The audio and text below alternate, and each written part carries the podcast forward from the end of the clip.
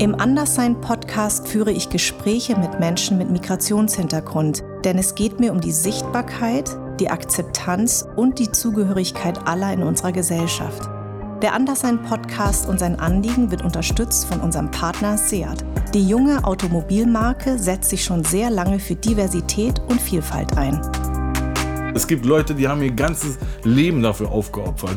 Ja. Sind in ein Land gekommen, wo die nicht mal mit einem sprechen konnten. Ja, ja sind dann gestorben, damit du das irgendwann machen kannst. Ja.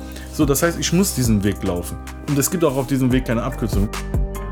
Vor über 20 Jahren habe ich auf einer politischen Veranstaltung mal gesagt, mein größter Wunsch ist es, dass ich in 20 Jahren in Deutschland nicht mehr gefragt werde, woher kommst du? Denn diese Frage beinhaltet immer, du kommst nicht von hier, aber das stimmt nicht. Ich bin in Darmstadt geboren und meine Eltern kommen aus Vietnam. Für mich müsste also die Frage lauten, woher kommen deine Eltern? Oder aber, wo sind deine Wurzeln? Aber wo stehen wir 20 Jahre später? Wird diese Frage immer noch so gestellt, woher kommst du? Oder sind wir mittlerweile so weit, dass sie anders gestellt wird? Bin ich anders, obwohl ich mich nicht anders fühle? Wie sehen es andere mit ähnlichem Background wie ich? Darüber möchte ich sprechen. Willkommen beim Anderssein Podcast. Also, Eko, schön, yeah. dass du hier bist. Ekrembora yeah. heißt yeah. du ja eigentlich. Habe ich das richtig ausgesprochen? Ja, Ekrembora. Ekrembora, aber keiner sagt das. Nee. Ähm, ich stelle dir am Anfang drei Fragen mhm. und äh, bin gespannt auf deine Antwort. Okay. Woher kommst du? Ich komme aus Köln, bin dort geboren, dann aufgewachsen. Äh, reicht das oder soll ich noch zu Nein, reicht. Ja, okay, Wie reicht. du möchtest. Na, Weil es geht ja um die Frage, woher kommst okay, du? Okay, ja, dann hört es auf, aus Köln. Gibt es einen Unterschied für dich zwischen Heimat und Zuhause? Ja, den gibt's. Das merke ich selber an mir. Das, weiß nicht, das schwimmt auch manchmal, ne, je nachdem, wie man so drauf ist. Äh, man bezeichnet ja auch, oder ich bezeichne ja auch äh, Türkei als Heimat. Also das heißt, irgendwas hat das auch mit mir, mit der Heimat zu tun. Äh, aber eigentlich ist es ja meine, weiß nicht, meine Wurzel oder meine Herkunft. Und äh, aber wenn du es genau nimmst, ist ja hier meine Heimat so, ja, weil ich hier einfach hingehöre. Ich habe zum Beispiel gar nicht den Anspruch, wie jetzt vielleicht vorherige äh, Generationen, das ist auch etwas, wo ich mich immer wieder mit meiner Mutter darüber unterhalte und mit Verwandten, die ja noch irgendwie mit einem Teil dort sind, so ja, mit mhm. ihrem Herz oder irgendwie im Kopf noch nicht damit abgeschlossen haben.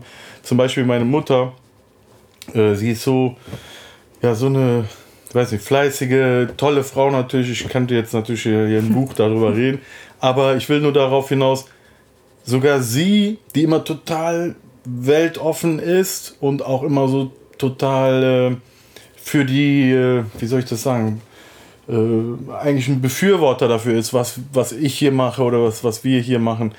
Sogar sie ist mit einem Teil ihres Herzens dort und hat sich jetzt nach all den Jahren dort eine Wohnung geholt. In der Türkei. In der Türkei. Ja, okay. Also ich will dir damit sagen, das ist gar nicht so, nicht mal so die Kante, so richtig Gastarbeiter, der hier nicht die Sprache gelernt hat oder ja. lernen konnte und sowieso gedacht hat, der wird irgendwann zurückgehen. Das ist gar nicht so ihr Profil so. Mhm. Sie ist total so weltoffen und, und liest Bücher und will sich irgendwie, äh, ich will sagen, sie mag Europa, mag die Welt und so weiter. Aber sogar sie, ich weiß nicht, ob ich das gut beschreiben kann, bei ihr wird man es nicht erwarten. Sogar mhm. sie hat das, dass sie dass sie eigentlich da äh, sein will. Aber ich habe das zum Beispiel nicht. Ja. Ich kenne ja nur hier. Ja. Deswegen ist eigentlich hier meine Heimat. Ja. Ich berappe aber trotzdem die Türkei zum Beispiel in meinen Songs als Heimat. Mhm. Also das heißt, das ist auch nicht ganz weg. So. Ne? Und zu Hause? Zu Hause ist hier definitiv. Ja. Da gibt es gar kein Thema. Ja. Aber ähm, okay, die, ich stelle dir noch die dritte Frage, bevor ich nochmal drauf äh, zurückkomme. Welche Rolle spielt für dich Akzeptanz? Das ist etwas, wonach wir alle streben. Das habe ich auch äh, nach all den Jahren so ein bisschen an mir selber analysiert. Ich glaube, dass das ein Teil von meinem Motor war, ne?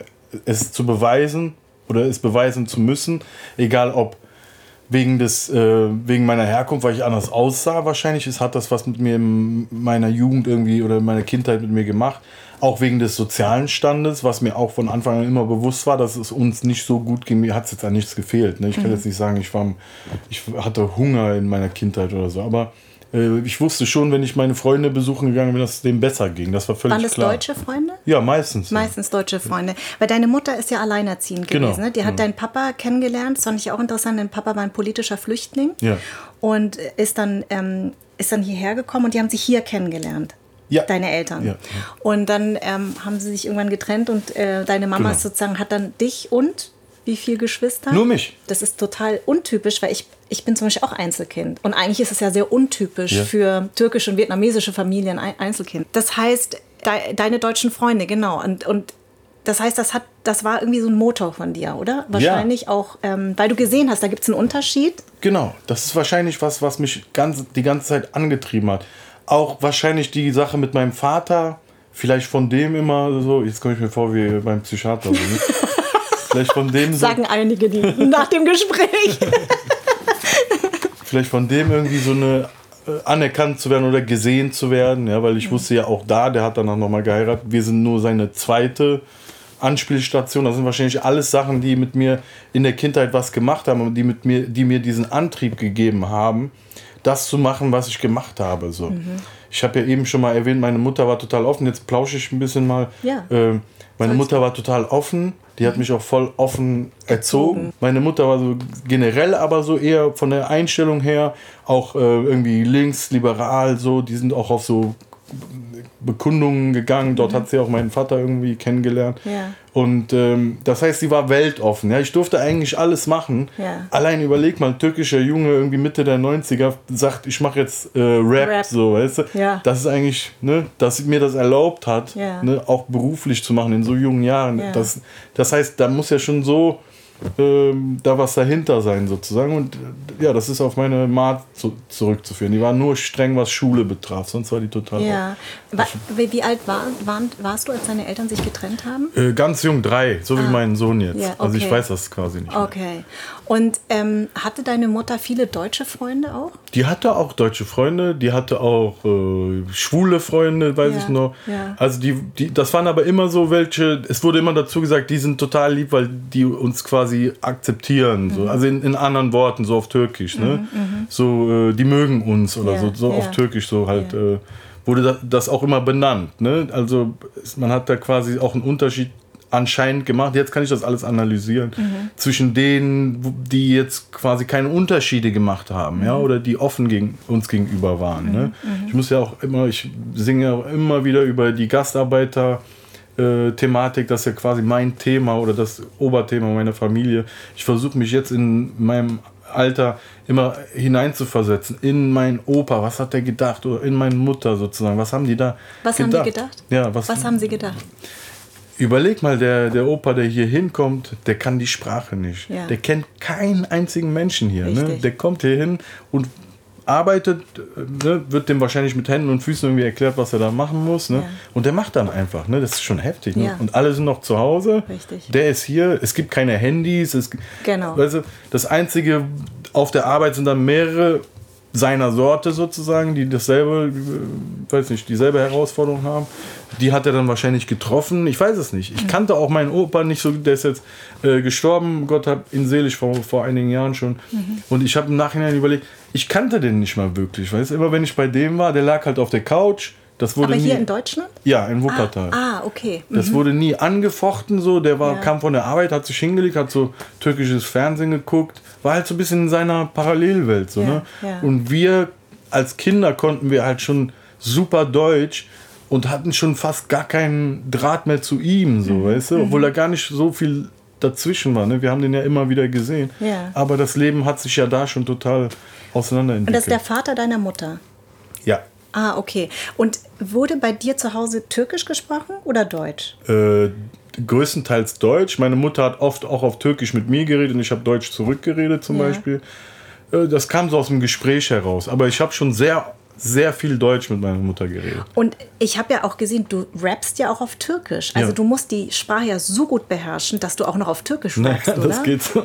Ey, also ich, das hat mich richtig beeindruckt. Also ich könnte, abgesehen, ich kann gar nicht rappen, aber ich könnte noch nicht mal auf Vietnamesisch rappen. Das ist ja Wahnsinn. Das, war für, das ist für mich so ungefähr wie wenn ich Englisch rappen okay, würde. Ja, also du musst dir wird das so, drauf schaffen, Ja, sozusagen. man würde so sagen, okay, ich kann ganz gut Englisch, so man würde sagen, ist okay, und man hört schon, das ist nicht das, das ist deine, nicht deine Muttersprache. Genau, genau. War das deiner Mutter wichtig, dass, man zu dass du zu Hause Deutsch sprichst? Weil das ist das, was ja uns alle eint, dass die, unsere Eltern immer Angst haben, dass wir den, dass wir den Anschluss in der Schule nicht schaffen und mhm. deswegen viel Deutsch sprechen. Also meine Eltern, die haben mit mir nur Vietnamesisch gesprochen. Also meinem Vater war es wahnsinnig wichtig, weil mhm. er dann irgendwann gemerkt hat, ich verliere das Vietnamesische, weil mhm. ich war bei einer ähm, Gastfamilie, weil meine Eltern haben studiert und ich war bei einer Tagesmutter. Und da war das Deutsch irgendwann so präsent, mhm. dass ich ganz schlecht Vietnamesisch gesprochen habe. Also bei uns war es eher umgekehrt. Ich weiß nicht, wenn meine, El meine Mutter zu Hause geblieben wäre und ich hätte nur Vietnamesisch gesprochen, wäre es vielleicht anders gewesen. Aber bei uns zu Hause wurde sehr viel Vietnamesisch gesprochen. Hat deine Mutter darauf geachtet, weil sie Angst hatte, dass du vielleicht den Anschluss ähm, nicht äh, bekommst in der Schule, wenn sie darauf sehr viel geachtet hat, dass sie deshalb auch mit dir viel Deutsch gesprochen hat? Das kann sein. Ich weiß gar nicht, ob sie das so bewusst gemacht hat, aber wie, wie ich dir eben gesagt habe, dass ihr war das Wichtigste, dass ich gut in der Schule bin. Mhm. Also es spricht schon so ein bisschen dafür, ja. glaube ich, dass ihr das. Warst du denn gut in der Schule? Ja. ja? bis, bis Rappen. bis mit plus 15 und genau. ja. bis, äh, ja, bis ich mich dann quasi nur noch für die Musik interessiert habe. Aber ja. ich war immer gut, ich war auf dem Gymnasium, ich hätte das locker geschafft. Ja. Hab's aber dann wegen Rappen sausen lassen. Deswegen habe ich mich getraut sozusagen und habe leider eigentlich die Schule nicht zu Ende gemacht. Ja. Ich war, glaube ich, in der 11., habe die 11. Äh, also mittlere Reife hast genau. du. Ja, reicht doch. Immerhin. Immerhin. Ich habe bayerisches Abitur und habe damit nichts mehr zu tun. Also deswegen. Ich würde gerne noch mal zurück zu deinem Großvater kommen. Ähm, wie, wie war das eigentlich? Hat, hat, hast du wie waren die Ebene mit deinem Großvater überhaupt? Also du hast ja gesagt, der kam immer nach Hause, hat sich da hingelegt, ähm, mhm. hat dann türkisches Fernsehen geguckt. Also das heißt, ihr habt nicht so eine wirkliche Nähe und Bindung ja. wahrscheinlich gehabt. Hattest du Angst vor ihm so ein bisschen? Ja, der war schon eine Respektperson. Respektperson ne? ne? Genau. Der hatte so einen dicken Schnäuzer so. Ne? Geil, so wie man sich vorstellt. Genau. Und wenn er einem so geküsst hat, haben wir uns mal so, ja. haben uns immer so weggedreht. So, ne? Wollte man nicht. Ne?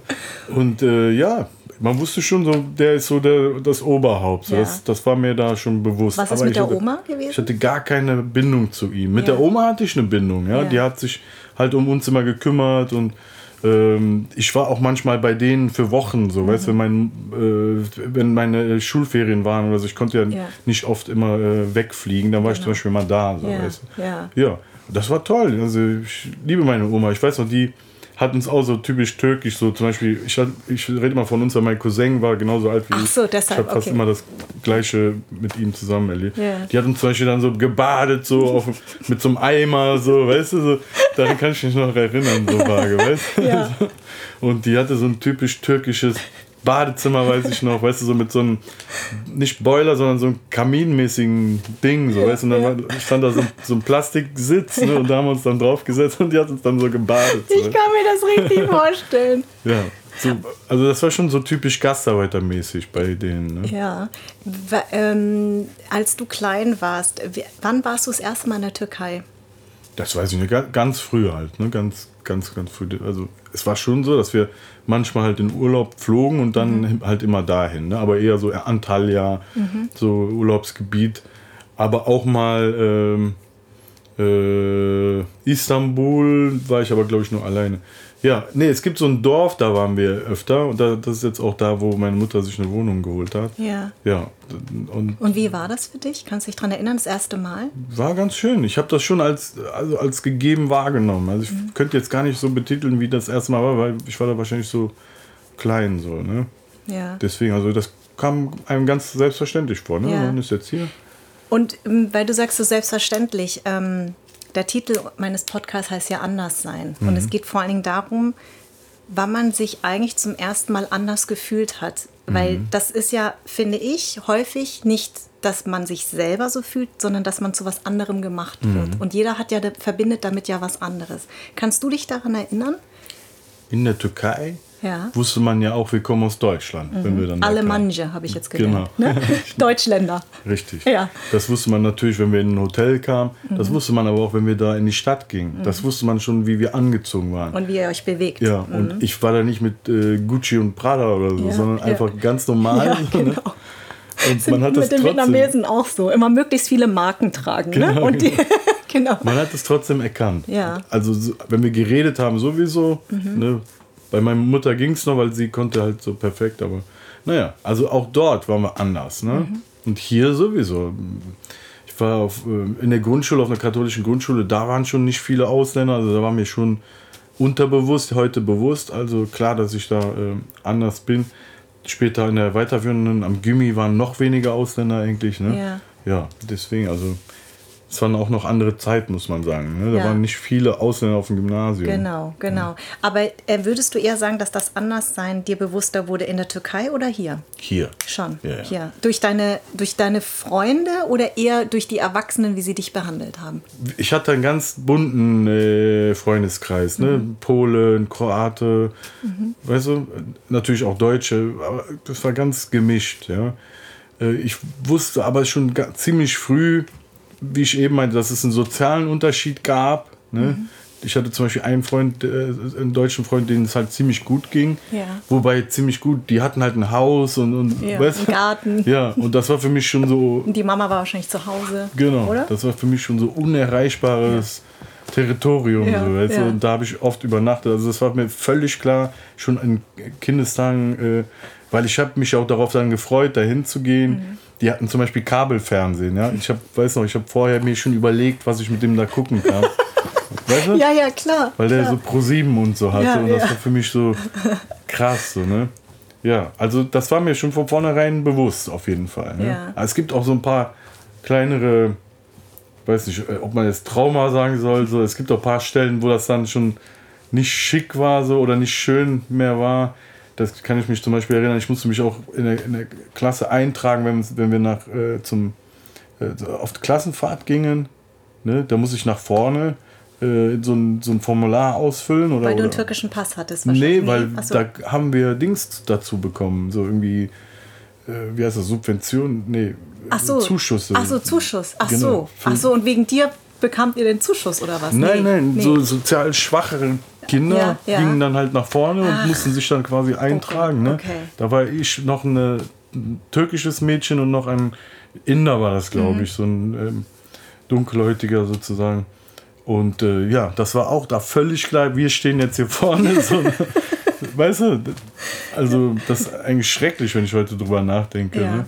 Aber gut, ey, das hat mich jetzt nicht äh, nichts gekostet oder so, aber, aber schon, man hat schon, wie gesagt, ich analysiere jetzt so eine Art vielleicht positiven Knacks, indem du das aufs Positive gewendet hast, weil ich habe ja ziemlich früh dann eine Bestätigung erhalten durch meine Musik, äh, habe halt diese Energie in was gesteckt und dann auch Feedback bekommen, muss ich sagen. Das ist natürlich etwas, was mich wieder unterscheidet von anderen, die vielleicht nicht so leicht schon von ziemlich früh haben, ne, muss ich Genau. auch dazu sagen. Genau. Aber vielleicht ist das etwas, wie gesagt, was mich angetrieben hat, ja, es allen zeigen zu müssen. Ich habe das bis heute. Mhm. Ja. Das geht immer noch nicht ganz weg. Ja. Ne? Ich will, dass mein Sohn das nicht hat.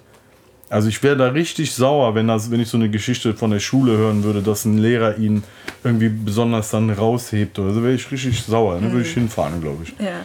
Weil dafür habe ich nicht äh, alles gemacht. So, ne? Das stelle ich mir so geil vor, wie du vor diesem Lehrer stehst und den erstmal fertig machst dafür, dass er deinen Sohn raushebt. Aber würdest du nicht trotzdem sagen, ich habe das ja auch gehabt, ne? meine Eltern waren Studenten, die hatten überhaupt kein Geld, die wussten auch gar nicht, wie sie mich großziehen sollen. Die hatten auch mal überlegt, mich wieder nach Vietnam zu bringen. Das haben ganz viele Vietnamesen gemacht, weil die hatten keine Verwandten hier. Und dann bringen die meisten ihre Kinder wieder zurück zu den Großeltern, kommen wieder zurück, studieren zu Ende damit sie ihren Abschluss haben und dann gehen sie zurück und holen ihre Kinder. Meine Eltern haben das Gott sei Dank nicht gemacht, weil sie deutsche Freunde hatten, die gesagt haben, das Kind, kind gehört zu den Eltern.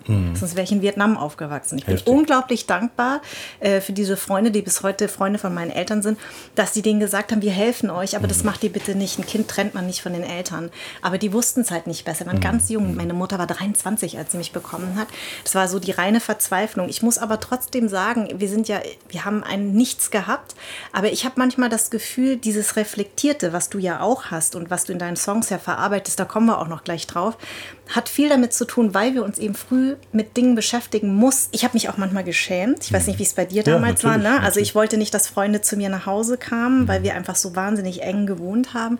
Aber irgendwie im Nachhinein denke ich mir manchmal, auch wenn es unseren Kindern viel besser geht, es hat schon was auch mit einem gemacht. Also wir sind beide sehr fleißig. Wir, wir, wir haben immer das Gefühl, wir müssen auch besser sein als die Deutschen, damit man uns akzeptiert. Also diese Akzeptanz hat ja schon viel damit zu tun, dass wir es eben nicht so leicht hatten. Ja. Also deswegen finde ich das nicht nur negativ, oder? Nein, definitiv nicht. Ich bin so, da können wir ja gleich zu. Da Ja. bin ich ja sowieso total der äh, Freund von, dass die Sachen positiv zu sehen und bloß nicht in diese Opferrolle zu geraten. Genau. Da kommt, das, das ist ja quasi auch mein Lebensmotto, ne? German Dream. Ne? Ist ja, so heißt mein Label, so Mhm. Ja. mein, mein, seitdem ich schon anfing Musik zu machen. ne? Ja. So, das heißt, äh, nein, natürlich nicht. Das, was du beschreibst, ich, ich weiß nicht, wie man das nennen soll, ein Komplex oder irgendwas, was du Mhm. Ja, hast. ist ein Komplex, Das ja. ist eigentlich ein Komplex. Ja. Ne? So, den zu besiegen, so, das war immer wieder in meinem Dein Antrieb. mein Antrieb Mhm. gewesen. Ne? Du sagst ja auch gerade Dankbarkeit. Natürlich bin ich jetzt im Nachhinein, wenn ich jetzt so reflektiert darüber nachdenke, auch total auf der anderen Seite dankbar, dass ich das hier machen konnte, Ja. weil das, was ich gemacht habe in deinem Leben, kannst du mir nichts erzählen. Das werde ich definitiv woanders nicht geschafft. genau. Mein Vater war ja äh, irgendwie, der hat auch Musik gemacht, der hat aber fest beim Radio gearbeitet und ich habe das auch immer äh, voll stolz mal gesagt, so mein Vater arbeitet beim Fernsehen oder Ja. arbeitet beim Radio. So, weißt, Ja. Das war etwas, woran ich mich geklammert habe, ähm, um auch irgendwie mit irgendwas so boasten zu können oder braggen zu können damals, ne, vor den anderen. Oder flexen, wie mein Flexen, Sohn halt. genau. Also das ist ja für mich eine neue Sprache. So, was heißt denn flexen? Mein, mein, ich habe ja meinen 15-jährigen Sohn. Ja, flexen halt. Jetzt habe ich irgendwann verstanden, das heißt angeben. Ja, ja. Aber da, da muss ich noch ein bisschen Nachhilfe Damit, siehst du, damit habe ich damals geflext. ja. Und heute sehe ich so, okay, das war ein ganz guter Job, den er hatte. Ja, ist der Kontakt irgendwann dann abgebrochen? Der ist irgendwann dann ziemlich äh, krass abgebrochen, weil der ist auch in die Türkei gezogen, hat dort dann Journalismus irgendwie betrieben und äh, kam dann erst vor kurzem wieder, vor drei Jahren oder so. Dann habe ich mich auch so ein bisschen mit ihm auch so äh, seelisch und so weiter vertragen so Ja. Und äh, habe dann so, so eine gewisse Sache überwunden so. Ja. Aber eigentlich kannst du das so genau anhand von Echo Fresh Zeit so ab, ab äh, also der war die ganze Zeit als seitdem ich Echo Fresh sozusagen war, nicht da so. Und das hat mich vor solche krassen Aufgaben gestellt, um diese Psychotherapie hier mal weiterzuführen.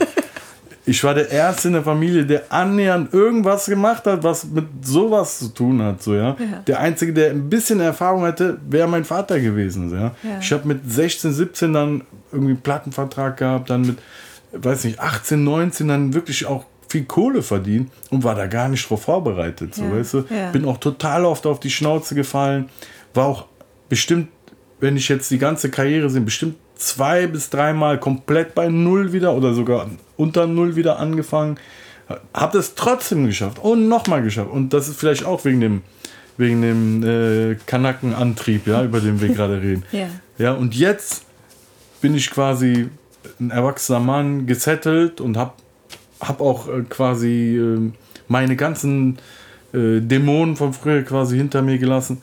Natürlich war ich auf eine, das ist jetzt, jetzt hört ihr, worauf ich überhaupt hinaus will. Natürlich war ich auf eine Art sauer, dass er nicht da, Mhm. Da war und Mhm, mir das- geholfen hat. ja, ne? richtig. Weil Dass ich war von einer unmenschlichen Aufgabe für einen in meinem Alter Ja. mit meinem Background. So, ne? Und ha- hattest du es aber das Gefühl, dass du damit nicht mit deiner Mama dich austauschen kannst? Du hättest gerne deinen Vater gehabt. Also, ja, ja. Wahrscheinlich habe ich auch auf keinen damals gehört. Ja. Ne? Wahrscheinlich hat meine Mutter auch ein paar Mal versucht, mit mir zu reden. Ich war wahrscheinlich sehr beratungsresistent. Ich war natürlich auch jung. Alle sind mir quasi, äh, waren Arsch gekrochen. Arsch, gekrochen, Ja. alles Ja-Sager. Mir wurde ja nie was verweigert. Ich war so Mhm. ein Wunderkind sozusagen damals. Habe auch den ganzen Tag nur gekifft, so auch bei Viva äh, Backstage, kurz vorm Interview voll noch eingeballert. So. Und dann voll bekifft da rein. Keiner hat was gesagt. Ja, so. Keiner hat das auch nur annähernd angefochten, dass, dass irgendwas nicht stimmt, was ich, was ich da mache. Jetzt müssen wir natürlich wirklich drauf kommen. Also du warst 15, äh, als du angefangen hast zu rappen. Wann hast du das eigentlich entdeckt? Ich meine, es ist ja unfassbar. Ich habe es gerade noch äh, gesagt, bevor wir angefangen haben. Du hast jetzt gerade auch einen Weltrekord aufgestellt mit deinem eineinhalbstündigen ähm, äh, 2020 Bars. Ich musste erst mal googeln, was Bars heißt. Ich wieder als kei- ich habe ja keine Ahnung, aber ich fand es interessant. Du rappst eineinhalb Stunden lang. Das sind zwei Rap-Alben und es ist unfassbar. Man sieht wirklich nochmal dein Können. Wann hast du das entdeckt, dass du das, dass du das willst und kannst vor allen Dingen? Dankeschön, das ist sehr lieb von dir. Ich habe das in frühen Jahren entdeckt. So, ich glaube, die ganz Anfänge waren vielleicht sogar mit 13, 14 auf Englisch so. Aber ich war dann so 15, wo man dann hörte, das kann was werden. Wenn ich heute 14, 15-Jährige sehe, denke ich mir, what? Weißt du, was, wie kann man so jemandem irgendwelche Verantwortung geben? So, ja? Ja. Aber irgendwie ähm, war ich vielleicht meine Zeit insofern voraus, weil es gab kaum, vor allen Dingen keine Ausländer, die mhm. deutschen Hip-Hop ernst genommen haben in der Zeit. Da gab es vielleicht Fantas und so. Genau, aber es war immer so die Spaßfraktion, ne? Genau. Ja, die Fantas. Und, und, und, und, immer so die Stuttgarter, die aus gutem Hause. Ja. Also so jemand wie dich gab es ja damals nicht. Nee. Ja. Und, und das haben auch die Leute, die Jungs in meiner Stadt sozusagen, die haben das gar nicht gefeiert. Die dachten immer, was mache ich da? Also, wo ich mit Platten an denen vorbeiging, die dachten, ich bin bescheuert. Heute ist das ganz anders. Ne? Ja. Wenn die, die, die, die ganze Szene ist ja quasi, wird nur von Migranten genau. äh, am Leben gehalten, wenn du jetzt mal übertreibst. Ja. ja? Also äh, waren wir anscheinend ein bisschen unserer Zeit voraus. Ja, und ich habe meinen Draht dazu früher erkannt. Ich habe ich habe einfach, ich habe einfach viel gehört. Man musste sich die Informationen krass besorgen. Ne? Man konnte das nicht googeln, man hat kein genau. YouTube, kein Facebook. Das heißt, ich bin in den Plattenladen gegangen, habe mir Sachen angehört, Underground Stuff und so, habe mir das angeeignet aus Amerika. Wie machen die das? Ich habe mich halt ganz krass damit beschäftigt und das dann versucht auf Deutsch zu machen. Ja, Was ich echt krass finde, weil ich synchronisiere ab und zu, also ähm, amerikanische Filme auf Deutsch. Ähm, und das ist wirklich krass, äh, weil man merkt, die Amis, die brauchen viel weniger Wörter, um mhm. einen Satz auszudrücken. Mhm. Das heißt, ich muss doppelt so schnell sprechen, mhm. damit es Sinn ergibt. Das, heißt, das finde ich schon krass, wenn du sagst, du hast dir englischen oder amerikanischen Rap angehört und hast versucht, das auf Deutsch irgendwie umzusetzen. Das finde ich Wahnsinn, weil das ist ja auch nochmal, es ist ja was sehr Poetisches, das ist ja das, was ähm, viele Erwachsene damals immer gesagt haben, was ist denn das? Das ist mhm. ja dieses, dieses Sprechen, dieser Sprechgesang. Aber es mhm. ist ja wirklich immer eine Message dahinter und wenn man richtig hinhört und äh, mal sich richtig damit beschäftigt, beschäftigt. Das ist ja wirklich Poesie. Mhm. Eigentlich schon, ja. ja. Und, und man kann sich auch seinen Frust oder die Message, die man hat. Und ja. das, das, das ist ja wirklich sehr bezeichnend, gerade in deinen Songs, wenn, wenn ich habe mir wirklich so Eco-Fresh-mäßig alles, nee, ich habe mir wirklich alles nochmal angehört, also so querbeet, dass ich gesagt habe, Mann, ja stimmt, das hat er ja auch gemacht, das ist ja voll krass, stimmt. Und da musste ich natürlich voll an meine Viva-Zeit denken, die habe ich auch ein bisschen verdrängt. Aber das, das ist schon krass, weil du hattest von Anfang an immer Messages, die du das war dir unglaublich wichtig, deine Themen. Ne? Ich glaube, ganz früher war das unterbewusst wahrscheinlich. Mhm. Da war auch schon eine soziale Komponente dabei, ja. weil es einfach das war, was ich, was ich erlebt habe. So.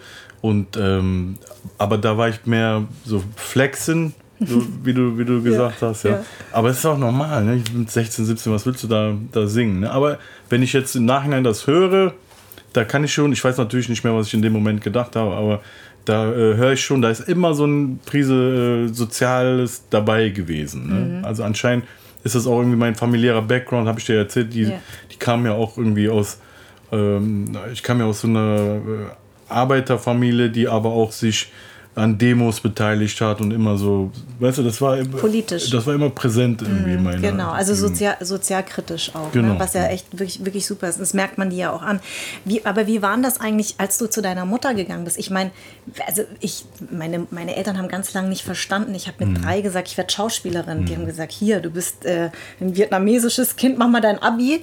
Ähm, und ich habe mein Abi dann irgendwann durchgezogen, aber ich wusste immer, das ist das, was ich machen will. Mhm. Aber jetzt ist ja Schauspiel etwas, was man noch ein bisschen greifen kann, weil die Eltern ja irgendwelche schlechten vietnamesischen mhm. Kung-Fu-Filme gucken. Mhm. Ja, und ich sage, das will ich halt machen. Aber Rap ist ja wirklich, das ist ja, das, ich, ich weiß gar nicht, wie du es deiner Mutter erklärt hast. Ja, das, das ist auch wiederum echt ein Wunder, dass die das, wie gesagt, zum Glück hatte ich diese Mutter und nicht äh, wie so eine strenge türkische Familie eigentlich. Ja, jetzt ja. ist es jetzt nicht böse gemeint, ja. aber ich hätte dann wahrscheinlich das alles nicht machen dürfen. Genau. Ne?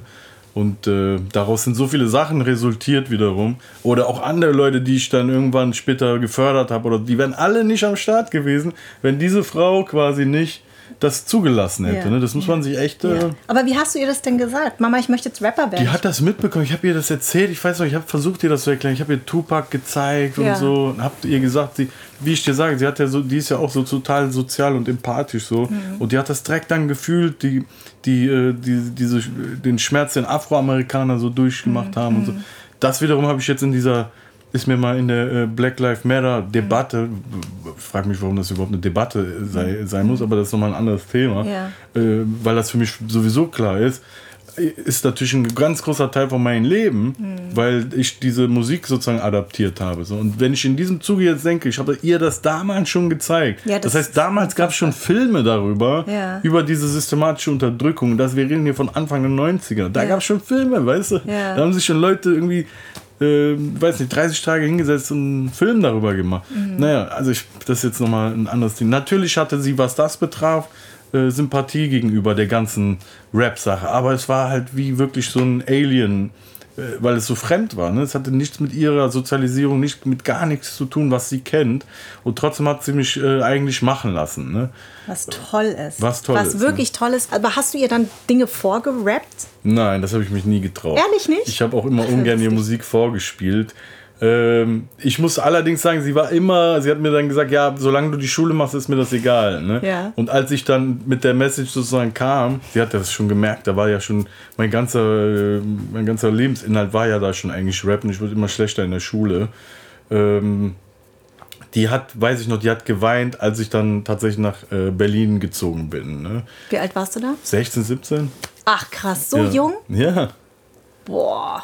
Vielleicht, jetzt, jetzt, warte mal, jetzt überlege ich, vielleicht 18, aber nicht Ja. viel älter. Wahnsinn. Hat sie dich schon gehen lassen?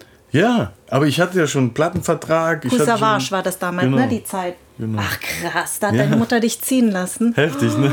Und dann hast du ihr einfach nur den Plattenvertrag gesagt und gesagt, ich muss jetzt nach Berlin Sie ziehen. hat es ja, es war ja ein Übergang. Sie hat ja schon gemerkt, ne? Ich ging ja dann auf Konzerte und so. Mhm. Ne? Sie hat es schon gemerkt, dass die Leute dann äh, sie dann vielleicht auch darauf angesprochen haben und so, ne? Also. Und irgendwann, dann gab es diesen einen Song, äh, Ich bin jung und brauche das Geld. Das war dieses R. Kelly-Cover damals. Das war dann buchstäblich so, wie wenn heute halt einer so einen Streaming-Rekord aufstellt oder so. Das kam dann bei Viva Plus ständig. Und ich meine ständig. Und das war ja das YouTube von damals. So, ne? Richtig, ja. Also ich kann mich erinnern, davor war noch die Single König von Deutschland, da ging das schon los. Da wurde schon, da habe ich schon gemerkt, die Leute um mich herum irgendwie ändern sich so. Aber nach dem Song war das buchstäblich so, nachdem der draus, raus war, konnte ich quasi gerade in der Straße. Zeit nicht mehr wirklich auf die Straße, Genau. ohne dass die Kids mir hinterher liefen. So. Weil das war echt auch sehr teeny-affin damals und so. Richtig. Und ja, das hat sie ja auch gemerkt. Sie ist ja, weißt du, und von daher war das so ein fließender Übergang, würde ich sagen. Aber wie, war denn das als äh, König von Deutschland und die, das, dass sich das so geändert hat? War das für, nicht, für dich eine Genugtuung auch? Ja, ich weiß aber auch gar nicht, ob ich so, weil jetzt rede ich reflektiert darüber, Ja. dass ich diesen Komplex in mir hatte Ja. und, und, und. Aber ich war damals so jung, ich weiß gar nicht, ob ich das so, So wahrgenommen? so wahrgenommen habe. Ne? Ich Ja. war so in eine Situation reingeschmissen. Wahrscheinlich habe ich das gemacht, was mir an dem Tag irgendeiner erzählt hat, was wir jetzt heute machen, so, weißt du? Also ich finde, äh, was ich einfach viel wichtiger finde, ist, ähm, dass, dass man ja, dass ich das immer sage, wenn auch mich andere fragen, ähm, wie ich diesen Job einordne, dann sage ich immer, nach oben zu kommen ist nicht schwer, aber sich oben zu halten Ganz genau. und mit einer Qualität, das ist eigentlich das, was richtig schwer Ganz ist. genau. ne? Ganz genau. Ja, sollen wir dann über, über Failures sprechen oder, oder? Ja. Ich war, also nach dieser, nach dieser Viva Bravo Zeit kam auch dann eine schlechte Zeit, wo das Musikfernsehen wegbrach, wo die Bravo wegbrach. Eigentlich alles, was ich, was ich, was meine Plattformen waren oder das, Ja. wo ich, wo ich so beliebt war, so, ja. Und ich fing auch an, ich sah nicht mehr dann so süß aus, so klein aus, ne? Auf einmal sah ich aus wie ein türkischer Mann, so, ne? Das hat, kam alles irgendwie zusammen. Ja. Plus die ganze Musikindustrie brach zusammen, einmal, als das Internet reinkam. Es kam irgendwie alles zusammen bei, bei mir. So, Wie ne? alt warst du da? Äh, da müsste ich, weiß nicht, äh, Anfang 20 bis Mitte 20 Mhm, irgendwas. Ne? Und da war wirklich für mich auch ein ganz tiefer Tiefpunkt. Also ich musste, äh, hatte da, also ich wusste teilweise nicht, äh, meine Sachen zu bezahlen. Ja? Ich will nicht zu tief drauf eingehen. Ja. Hab mich dann irgendwann wiedergefunden. Da war ja mein Kollege G-Style auf, den, auf dem Song. Der kam aus Köln-Kalk. Das war so ein richtiger türkischer Kölscher Junge aus Köln-Kalk. Und ich wusste nicht mehr, was, was ich machen sollte. Nach Gladbach bin ich dann nicht. Na, hat er gesagt, ja, komm doch zu uns. Und dann bin ich da gelandet. Und auf einmal, wo alles weg war, da war ich dann einfach einer von denen, die da am Block waren. Außer, dass ich da äh, bekannt war. Ne? Ja. Da war ich so ein bisschen wie das Maskottchen da. Ne? Ja. Und das, ich erzähle jetzt alles in kurz. Ja. Ne? Und dann fing ich an, das, das mir quasi nicht gefallen zu lassen, eben, eben dieses, äh, dieser Antrieb auch wieder, wo ich den auch immer hergenommen habe, weil es gibt viele Karrieren, die genau da geendet sind. Viele Casting-Karrieren, viele Eintagsfliegen und so. Ich will keinen äh, beleidigen oder Ja, so, aber ja. wie du sagst. oben bleiben ist die Richtig. Sache. Das ist wirklicher Erfolg. Ich denke auch immer die Definition von Erfolg. Eigentlich ist Erfolg, ob du das immer wiederholen kannst. Genau. Weil dann hast du nämlich etwas, weil du bestimmst die Formel. Wenn das fremdbestimmt ist, das ist nicht, das kann mal ein Erfolg sein, aber das ist kein langer Erfolg Genau, wahrscheinlich. ne? weil ich glaube auch den Mut zu haben, immer wieder neu anzufangen. Mhm. Das ist das. Also es äh, durchzieht meine Karriere ja auch so. Ich habe ja dann auch von, ich bin ja von Viva weggegangen, als Viva am Höhepunkt war. Mhm. Und ich bin am Höhepunkt meiner Karriere bin ich weggegangen, Mhm. weil ich gesagt habe, wenn ich irgendwas schaffen will, was ich schaffen möchte, muss ich das auch verlassen. Also dieses neu zu beginnen ist, glaube ich, auch immer ein Erfolgsgeheimnis für oben zu bleiben. Mhm. Dass man immer den Mut hat, so wie jetzt mit dem Podcast. Äh, den habe ich ja einfach auch angefangen, ohne dass ich irgendwelche Leute habe, die gesagt haben, mach das, sondern das ist, weil es mein innerer Antrieb ist. Und ich glaube, das ist, glaube ich, das, was wir vielleicht auch durch unsere, unser Migrantendasein mitbekommen haben, weil wir gesehen haben, wie unsere Eltern auch den Mut hatten, neu anzufangen. Und wir, und wir haben eben nicht diese Stütze gehabt, ja. Also diese Stütze zwar familiär und aus Liebe heraus, aber trotzdem habe ich meine Eltern immer auch dabei zusehen müssen, wie sie sich abgearbeitet haben. Und ich glaube, das ist dieser Antrieb, ja. Das glaube ich. Ja, glaube ich auch. Und in dem Punkt habe ich mich wiedergefunden, eigentlich tiefer als ganz am Anfang, weil obwohl wir nicht unbedingt äh, viel hatten, obwohl wir eigentlich relativ arm waren, war ich immerhin äh, guter Schüler und als hätte irgendwas gemacht. So, Ja. ne? Und äh, habe mich also in einem Punkt gefühlt, wo ich ganz, also noch schlimmer als davor äh, gelebt habe. Und äh, Warum schlimmer als davor? ja, weil ich habe sozusagen. Weil du schon alles mal hattest? Ja, das kommt noch dazu. Also in einer, ich kam ja aus Mönchengladbach. Ich kam jetzt nicht aus äh, Kalk. So Kalk ist schon so hutmäßig, was auch seine guten Seiten. Ich habe das schon besungen, alles. Ne? Ja. Also ich liebe auch das Viertel. Aber wenn du da nichts hast, dann bist du da und hast nichts. Dann bist du an einer, einer sozialen Kette ganz unten sozusagen. Und da habe ich mich äh, wiedergefunden. Plus, obwohl ich das, dass ich total bekannt war. Also mein Gesicht jeder kannte. Und Ja. das ist eine krasse Ausgangssituation. Ja. Und wie du sagst, da dann nochmal die Motivation dann nochmal da raus zu, zu, zu kriegen, ja. Dann fing ich an, das Internet sozusagen zu, für mich zu entdecken. Das war am Anfang mein großer Feind, weil alles, was, wofür ich stand, weißt du, war dann äh, dadurch kaputt gegangen.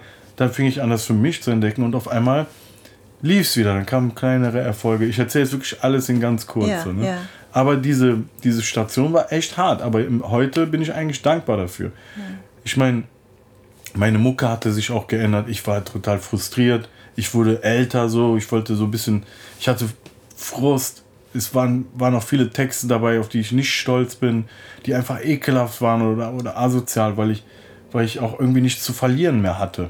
Und ich wollte unbedingt Aufmerksamkeit erregen. Wenn ich jetzt, das habe ich auch alles in dem Moment so gefühlsmäßig gemacht. Heute sehe ich das ja reflektiert, so was habe ich denn da überhaupt veranstaltet. Ja. So, ne? Weil mein ganzes Leben lang war quasi so wie jetzt hier ein Mikro dabei. So, Mhm. weißt du? Jede Idee, wo ich jemals dachte, seitdem ich irgendwie 15, 16 bin, das Ja. ist gut, Ja. wurde aufgenommen und relativ groß äh, äh, verbreitet. So. Jetzt natürlich ist da nicht alles dabei, was man heute noch hammergeil findet. So, ne? Aber die Ansätze oder das Talent war immer zu hören. Mhm. Das hat mich, glaube ich, auch über die Runden gebracht. Ich glaube, nur wenn man hinfällt und wieder aufsteht, dann, dann weiß man, dass man es wirklich will. Gab es denn zu dem Zeitpunkt jemand, der, weil du gesagt hast, du bist dann langsam gereift, du hast dann das, du hast wieder so zu deiner, zu dir selbst für dich gefunden. Gab es da einen ganz bestimmten Menschen auch, der an deiner Seite war, der dir am meisten, weißt du, der dich Mhm. so ähm, protected hat oder der dich gefördert hat oder der Boah, da muss ich echt lange überlegen. Es gab sicherlich viele Wegbegleiter, Mhm.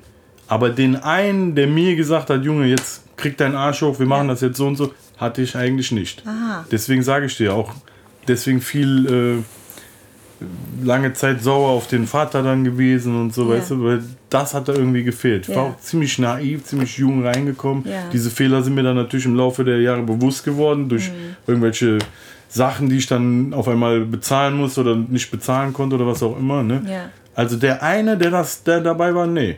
Ich hatte viele gute Wegbegleiter, die ich mitgezogen habe, wo ich gesagt komm, wir machen das jetzt oder sonst was, die mir natürlich auch Power zurückgegeben haben, das will ich nicht sagen. Aber der eine, der mein Leben mit mir aufgeräumt hat, war nicht da. Das muss ich dir sagen. Jetzt, jetzt habe ich ein ganz geschrumpftes Team von drei, vier Jungs, die mit, die durch mein Casting erstmal gehen mussten, so, ja, weil ich bin natürlich durch diese ganze Zeit abgehärteter und weiß so, wer ist, wer kann ist gut für dich sein. Du hast irgendwann mal einen sehr tollen Satz gesagt, ähm, wenn ich in eine Talkshow eingeladen werde, äh, sehen, also werde ich nicht als, als Künstler eingeladen, sondern immer einer, der für die Migrationspolitik steht oder der dazu was sagen soll. Ja. Ist das immer noch so? Eigentlich ja, oder? Ich glaube, dass ich glaube, dass das schon besser ist oder ne? Ich glaube, bei dir ist das schon nicht mehr so krass. Also wenn man jetzt dich einlädt, vielleicht spricht man dich ab und zu mal drauf an. Immer auf, spricht man ja? drauf an. Immer. Okay, dann habe ich das falsch eingeschätzt. Ja, ja, genau. Nee, nee, also angesprochen werde ich immer auf meine ich, Wurzeln. Ich sage dich nur so, wie ich dich sehe. Weil Ja, du ja, gehörst mich, für mich schon dazu, wenn ich dich im Fernsehen sehe. Ja. Bist du so, ich würde jetzt niemals sagen, die ist jetzt so ein Fremd, äh, Fremdkörper. Körper in ja, ja, dieser- genau. Weißt du, du gehörst für mich schon so gefühlt dazu. Ja. Deswegen habe ich gedacht, dass es bei dir schon Ja. Drüber weg ist. Nee, also es ist immer noch so, äh, vielleicht auch deswegen dieser Podcast, weil ich das ja genauso empfinde wie du. Ich werde zwar gehört, aber ich werde immer wieder auf meine Wurzeln reduziert. Was auch natürlich verständlich ist, aber nach über 20 Jahren finde ich es ein bisschen ermüdend. Und deswegen, ähm, und du bist ja auch schon sehr lange dabei, und deswegen hat mich dieser Satz so gecatcht, weil ich das kenne, dass, dass man dann irgendwie dann doch immer darauf reduziert wird. vor- Aber irgendwie ist das normal, weil wir sind ja wie ein Sprachrohr. Und, Genau. Ne? Und so, so kann man es ja aussehen. Man kann es ja immer positiv Man sehen. positiv ne? sehen. Ja, genau. Mhm. Ich habe genau dieselbe Erklärung wie du. Das hört nicht auf. Irgendwann habe ich mich damit angefreundet.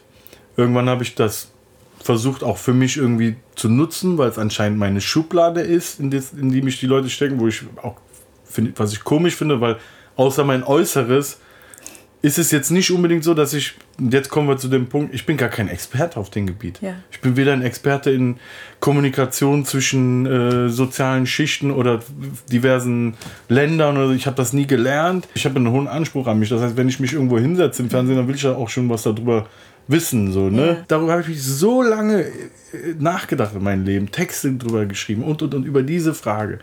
Und bin irgendwann nicht wirklich schlauer geworden, aber zu der Auffassung, Erkenntnis Erkenntnis gekommen, gekommen, dass die Leute sich anscheinend gewisse Galionsfiguren raussuchen, die dann in ihrem Kopf für irgendwas zuständig sind. Ja. Anscheinend beruhigt das die Leute so. Das heißt, es ist vielleicht, wie du sagst, ich versuche das nicht als was Schlimmes zu sehen. Ja. Anscheinend sind wir dann in dem Fall dazu verdammt, wenn man es oder wenn man es positiv sagt, dazu auserwählt, ja, Ja, ja. ähm, dann äh, dazwischen zu fungieren, zwischen denen selber und etwas Fremden. Weißt du, was sie, Ja, ja, genau. was sie kennenlernen? Aber weißt du, ich glaube, das liegt auch daran, dass äh, vieles sehr theoretisch ist. Und wir sind ja das, wir leben es. Ich glaube, es geht gar nicht mal darum, dass wir jetzt Experten sein müssen, sondern wir reden ja nur das, was, was wir fühlen. Und deswegen war für mich auch dieser Podcast so wichtig, weil ich das Gefühl habe, ich bin ja keine Journalistin. Ich, ich kann dir nichts über Erdogans äh, Politik alle, nur sagen. Ich weiß auch nur das, was im Fernsehen ist. Aber ich kann zumindest etwas fühlen. Und ich kann dich fragen, wie du dich fühlst. Und ich glaube, Darum geht es. Es geht darum, dass wir beide ein Gefühl haben und man versucht, Leuten auch zu sagen, nur weil wir so aussehen, sind wir trotzdem keine Experten. Also ich, ich sage immer im, im Scherz, also die Leute fragen mich immer zu irgendwelchen Teesorten, ob ich irgendwas zum Tee sagen kann. Und ich sage, ich frage mich immer, wie kommen die denn darauf? Aber weil Asiaten halt Tee trinken und ich trinke überhaupt keinen Tee oder kaum Tee, weißt du? Krass. Und deswegen ist das so manchmal, glaube ich, äh, dass ich natürlich das sehr amüsant finde und deswegen ist es für mich halt eben auch so wichtig, darüber zu reden, weil ich mir denke, so ja, wie geht es eigentlich andere damit, anderen damit, ne? Die schlechte Seite daran ist, äh, also wir sind also Vermittler Mhm. zwischen bei mir Türken und Deutschen wahrscheinlich, bei dir äh, Vietnamesen Vietnamesen oder generell Asiaten Genau. vielleicht und Deutschen. Ja. Genau. Bei mir kommt noch dazu über das Rap-Ding auch so ein bisschen Vermittler zwischen Arm und Reich. Ja. Ne? Ja. Das, und ich sehe mich immer wieder dazwischen. Und es ist eine undankbare Aufgabe. Es ist besser, wenn du nur für eine Sache stehst, dann kommst du, habe ich das Gefühl, jeder hat seine eigenen Probleme. Ja? Ja. Da kommst du irgendwie besser durchs Leben. Ja. Es gibt zum Beispiel Rapper, die nur für dieses, äh, sage ich mal, äh, für dieses Harte stehen oder so. Da wird, die werden gar nicht in Frage gestellt. Das wird einfach, ah, okay, das ist jetzt der.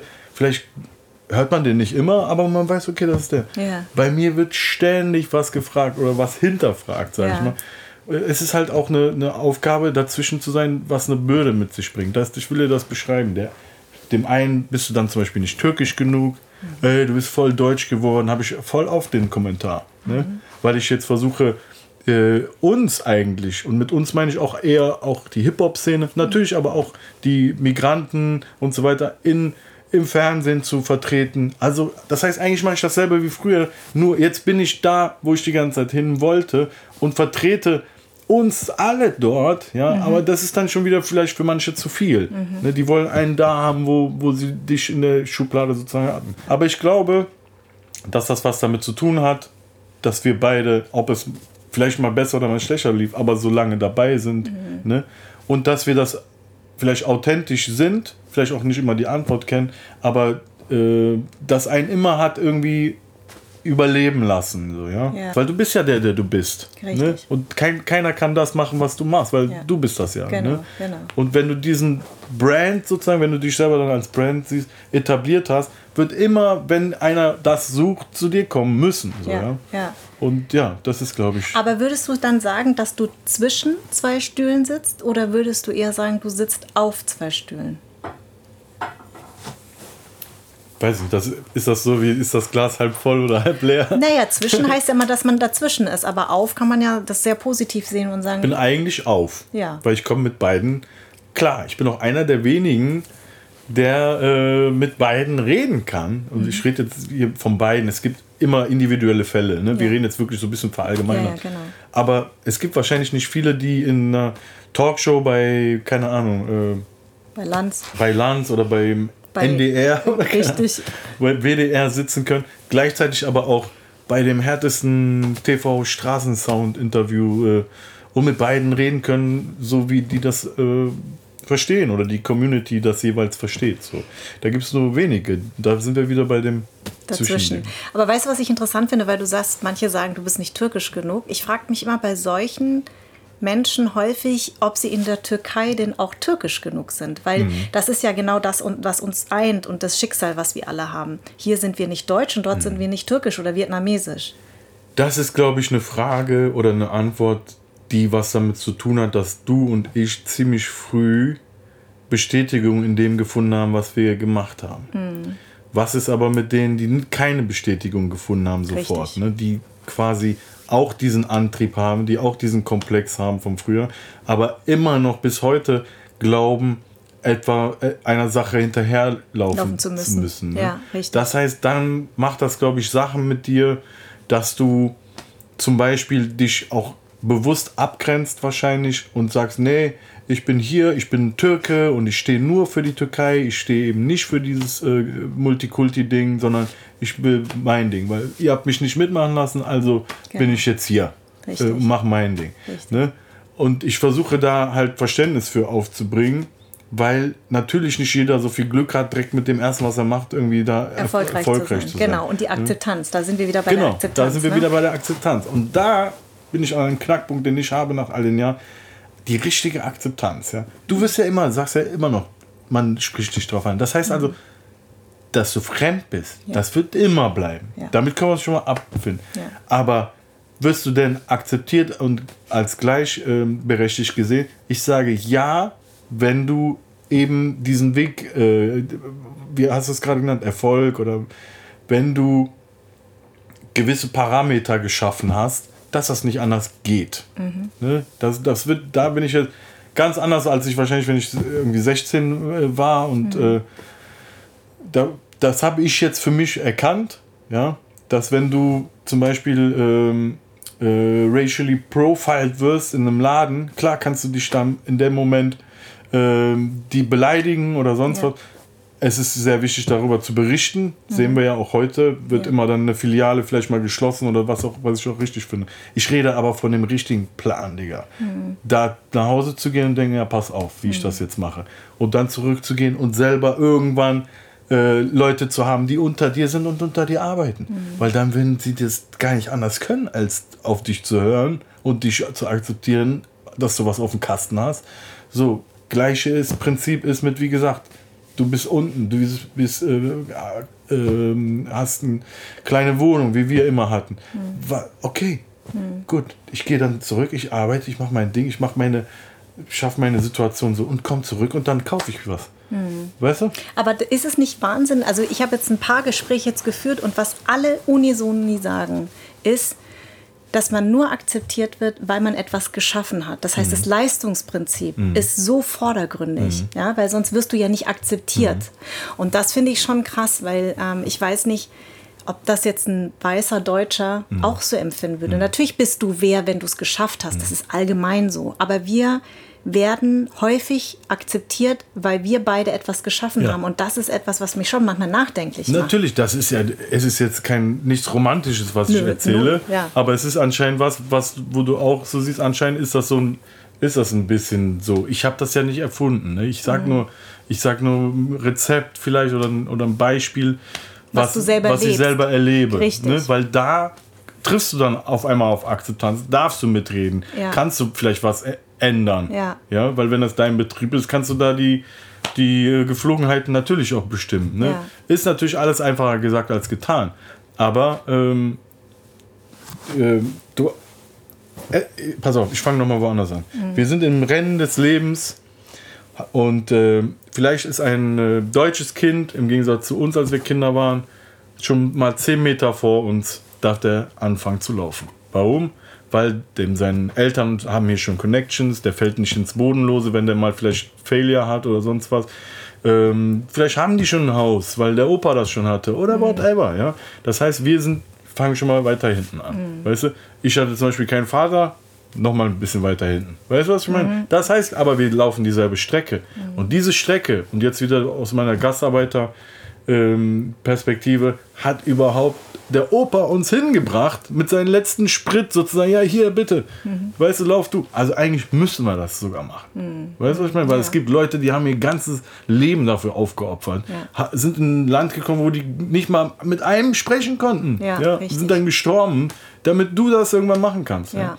So, das heißt, ich muss diesen Weg laufen. Und es gibt auch auf diesem Weg keine Abkürzung. Wie gesagt, ich war selber im, in der Hood, sage ich mal. Ich sage das immer positiv, ja. Ich, ich liebe den Ort. Ähm, ich habe selber das alles gesehen. Es gibt keine Abkürzung auf diesem Weg. Ja? Es gibt vielleicht ein paar, kannst du manchmal so, die, die versuchen das und so, aber das, das Ende ist eigentlich immer gleich. Ja? Das heißt, es gibt auf dem Weg auch keine Abkürzung. Es ist kein Fun, es macht keinen Spaß. Du musst schneller sein als alle anderen. Du hast selber gesagt, du hast immer das Gefühl, du musst besser sein als alle. Ja, ne? klar. Es ist nichts, nichts Schönes, was ich eigentlich erzähle, aber ich versuche ja nur so zu sagen, äh, ich habe für mich irgendwann die Realität akzeptiert und versucht auf einen ganz anderen Kurs äh, das dann wieder mir zu holen. Ja. Und dieser Antrieb hat mich dazu gebracht. Ja. Und da bin ich immer noch nicht fertig. Ich habe ein Video, es wurde über 11 Millionen Mal geklickt, richtig? Ja. Aus welcher Motivation heraus hast du das damals geschrieben? Was war der Auslöser? Ich habe ja gerade gesagt, ich war auf der Suche, ich konnte mein bestes Tool sozusagen nicht mehr benutzen auf Alben und das war diese Geschichte zwischen Deutschen und Türken. Weil es da, ich will jetzt nicht mehr genau alles sagen, weil da so viele Sachen passiert sind, ne, zwischen Deutschland und der Türkei. Ja. Die Berichterstattung war einfach so, dass, ey, was soll ich jetzt gerade dazu sagen? Du kriegst ja egal, was du sagst, von irgendeinem auf den Deckel so. Und ähm, halt Polarisierung, ne? Ja. Und dann äh, eben ist mir so ein amerikanisches Beispiel von jüngeren Künstlern aufgefallen, dachte ich, Alter, der hat das genau dieses das Problem, was ich habe. Der hat das äh, irgendwie ausgefriemelt, so wie man das erzählen kann. Nämlich indem man in die Rollen derer schlüpft, ohne zu, mit dem Zeigefinger zu sagen, du bist nein, du bist falsch, du sagst das richtig, du sagst das falsch. Nein, sondern du nimmst erstmal deren Argumentation auf, Ja. wo auch ja nicht alles falsch, falsch ist. Ne? ist. Genau. Es ist ja Aus der Sichtweise von, dem, von allen beiden total Genau. verständlich. Ja. Ne? Richtig? Bei manchen Ja. Sprüchen denkst du ja, oh Gott. Genau. Aber aber bei manchen denkst du, ja, okay, irgendwo hat er ja auch recht. Ja. Ist ja auch so beim Populismus. So, ne? Es ist nur viel zu einfach. Ja. Ne? Es ist ja nicht so, dass ich sage, da, das stimmt alles nicht oder das beruht ja immer auf irgendeiner Theorie, die aus der Sicht von demjenigen ja Richtig. richtig, erscheint. Angst, sage ich immer. Genau, oder aus Eigentlich einer immer Angst. Angst. Genau, ja, genau, genau. Aber wenn man sich in den halt versetzt, dann weiß man ja, warum der so denkt. Genau. Ne? Und ja, wie gesagt, also es ging ja nicht darum, das zu analysieren, sondern nur das zu erfassen Mhm. ne? und das da, dann äh, den Leuten zu zeigen, sozusagen. Ja. Und dann habe ich halt mein, äh, meinen Teil dazu gesagt, was im, im, im, in dem amerikanischen Ding nicht ist. Da habe ich meine eigene Perspektive als einer, der dazwischen ist. Ach so, das gab es da nicht. Das gab's dann Siehste? nicht, ja. Schlau. Aber das ist genau das, was ich so spannend daran fand. Ja. Also finde, dass es eben nicht, dass es nicht diese zwei Fronten nur aufgebaut werden, sondern dass da jemand in der Mitte sitzt, der sagt, wenn wir uns die Hände reichen, wenn wir richtig hingucken, dann sind wir irgendwie alle eins. Und Ja. das, das finde ich eigentlich total schlau. Das fand ich eigentlich das Schlauste an dem ganzen Teil. Ich Siehst du, das ist viel schlauer Schluss- als dieser Amerikaner. Trotzdem am Schluss die so alleine gelassen. Ich habe den Schluss ein paar Mal geändert und dann dachte ich mir, nein, der Schluss ist so, nicht ich sage denen, was sie zu tun haben, weil es so läuft die Welt nicht, sondern ich habe die so ein bisschen alleine gelassen. Und ich stehe dann auch im Video auf und gehe raus und die haben dann so einen Cringe-Moment, so, was machen wir jetzt hier, so, ne? Und dann ist da Schnitt. So. Das ist auch, finde ich, das Geile an Kunst. So. Ja. Du nimmst die Leute mit an, auf, so ein, auf so eine Reise, dann Aber denken sollen sie wirklich selbst. Genau. Ne? genau. Dann machst du aus und dann Richtig. sollen die was dazu Richtig. sagen. Ja, ich, find, ich fand das total schlau. Ähm, das ist ja erschienen kurz nach Özils Rücktritt von der Genau, Nationalmannschaft, aber es war nicht der Auslöser, ne? Nee, das ist ganz interessant. Ich hatte da einen, äh, ich hatte da einen Spruch, auch der mit Özil zu tun hatte. Äh, komischerweise, weil er halt als Galionsfigur wahrscheinlich von den Deutschstücken gilt oder vielleicht ist es der, der bekannteste. Ja, der hat ne? Integrationspreis bekommen, hör Genau, genau. Hab dann beim Mastering, da, ich will sagen, da war der Track schon fast weg, ne? Bin dann nochmal dahin gefahren, weil das gerade so aktuell war. Und Ja. habe diese Zeile geändert und auf den Özil-Skandal sozusagen äh, gemünzt, weil es, ich musste das einfach machen, weil das so aktuell war und es war, ging genau darum. also Özil hat nochmal zum Verständnis damals, äh, in, ist er aus der Nationalmannschaft ausgetreten und das war ja kurz bevor er dieses Bild auch mit Erdogan hatte, dann war die Genau. Nationalmannschaft nicht besonders erfolgreich Genau. und dann hat er sich beschwert und hat gesagt, äh, wenn, wenn ich gewinne, dann bin ich der Deutsche und wenn ich verliere, bin ich einfach nur der Wo Türke. er ne? sicherlich aus seiner Sicht auch recht hat. Ich ne? verstehe Da das total. Ist ja auch so. Er war ja der Buhmann. Ja, also ja. alle haben gesagt, wir haben nur verloren, weil Özil Mhm. nicht geliefert hat. Aber die Nationalmannschaft besteht ja aus mehr als nur Özil. Genau, Ne? genau. Und die Welt ist einfach nicht so einfach zu erklären. Richtig, genau. Dieses German Dream, was ich repräsentieren will, ja. Ich will den, den Leuten, die hier sind, irgendwie was ähm, darstellen und was, was Erstrebenswertes, ja. Ja. Da haben wir jetzt eben drüber geredet. Das hörte sich dann sehr trocken an. Ich meinte das auch nicht böse, so, ja, dass man sich anstrengen muss und so. Ich will auch nicht da so in so ein Nee, ich fand das, ich fand, Politikersprech nee, ich fand so, das äh, total schlau und ich finde, das ist me- metaphorisch auch total ein schönes Bild, dass du sagst, eigentlich haben wir alle dieselbe Wegstrecke. Einige haben es ein bisschen einfach und haben 10 Meter Vorsprung. was auch kein Vorwurf ist. Nö, ne? Ist überhaupt doch nicht. Es ist halt normal. so, wie es ist. Ja. Aber äh, es ist ja eigentlich nur sehr positiv, dass du eben sagst, ja, wir können eigentlich keine Abkürzung nehmen, sondern wir müssen alle dieselbe Strecke laufen. Die Frage ist, wie kommt man ans Ziel? Mhm. Und, und was muss man dafür tun? Und ich, ich finde das, ich find das total sinnbildlich. So habe ich noch nicht drüber nachgedacht. Das finde ich super. Das finde ich echt toll. Ähm, welche Frage wünschst du dir, was man dir nicht mehr stellen soll? Was man mir nicht mehr stellen soll. Keine Ahnung. Das ist ein geiles Schlusswort. Vielen Dank, Echo. Danke dir. Sehr nettes Gespräch. Ja, ich werd- ich werd- Ganz vergessen, dass das Mike war. Das ist das Allerbeste und ich werde irgendwann äh, dir eine Rechnung schreiben als Therapeut. Anderssein ist eine Produktion in Zusammenarbeit von Farn und Pracht Company. Idee und Konzept kommt von mir. Redaktion Anja Prinz und ich. On-Air Design Tro. Die Musik kommt von Perry von den Beethovens. Ton und Schnitt Philipp Zimmermann und Anja Prinz. Und mein Dank geht an Seat und an alle, die diesen Podcast unterstützen.